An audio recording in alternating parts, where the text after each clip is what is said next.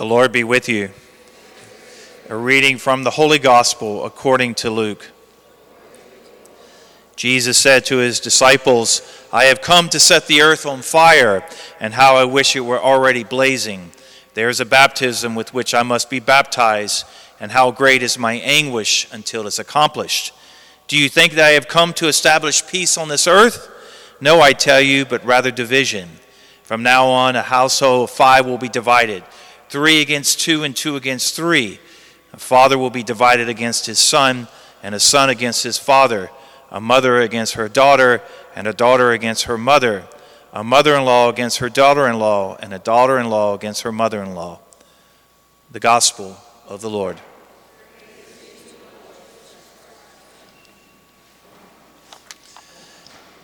Do you think I have come to establish peace on this earth? No, I tell you, but rather division. Do you think that you would have heard this from a God who is love? Were you expecting these words right here? Gandhi and Martin Luther King were more of men of peace than Jesus Christ was. Jesus came to sow division and not peace. To understand what's going on here, we have to understand the mission of Jesus. Now, everyone, take a look at yourselves. We are infected by sin, and we know that. No one has to tell us that. If there's anyone here who is seven years or older who has never sinned, raise your hand. Believe it or not, somebody did at another parish. And they were older than seven, believe me.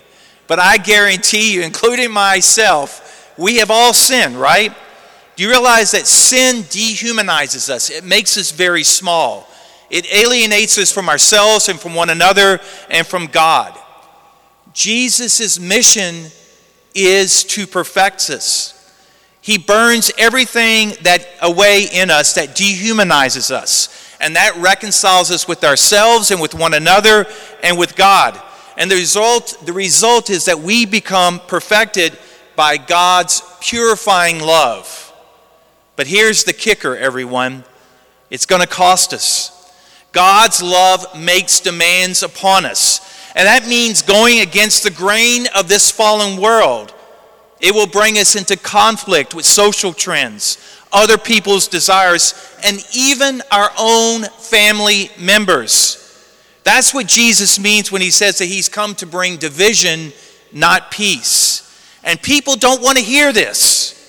We live in an age of Stuart Smalley. Do you remember Stuart Smalley on Saturday Night Live? Do y'all remember that guy? He's the one who sat in front of a mirror and repeated over and over and over again, I'm okay and you're okay. Do y'all remember that guy? This character tells us a lot about our culture. The message is no one needs to change. There's no healing out there. We're all perfect just the way we are. And our world is perfect. Well, if I'm okay and you're okay, why do we need a Savior? Jesus didn't need to come and rescue us from sin and death because we are perfect. That's what society believes in, everyone. What people want to believe is that Jesus came to affirm us just the way we are and that He wants us all just to get along. We should be tolerant of everything. Otherwise, we're just bigots and intolerable people. Well, everyone, we can't be tolerant of everything. You know why?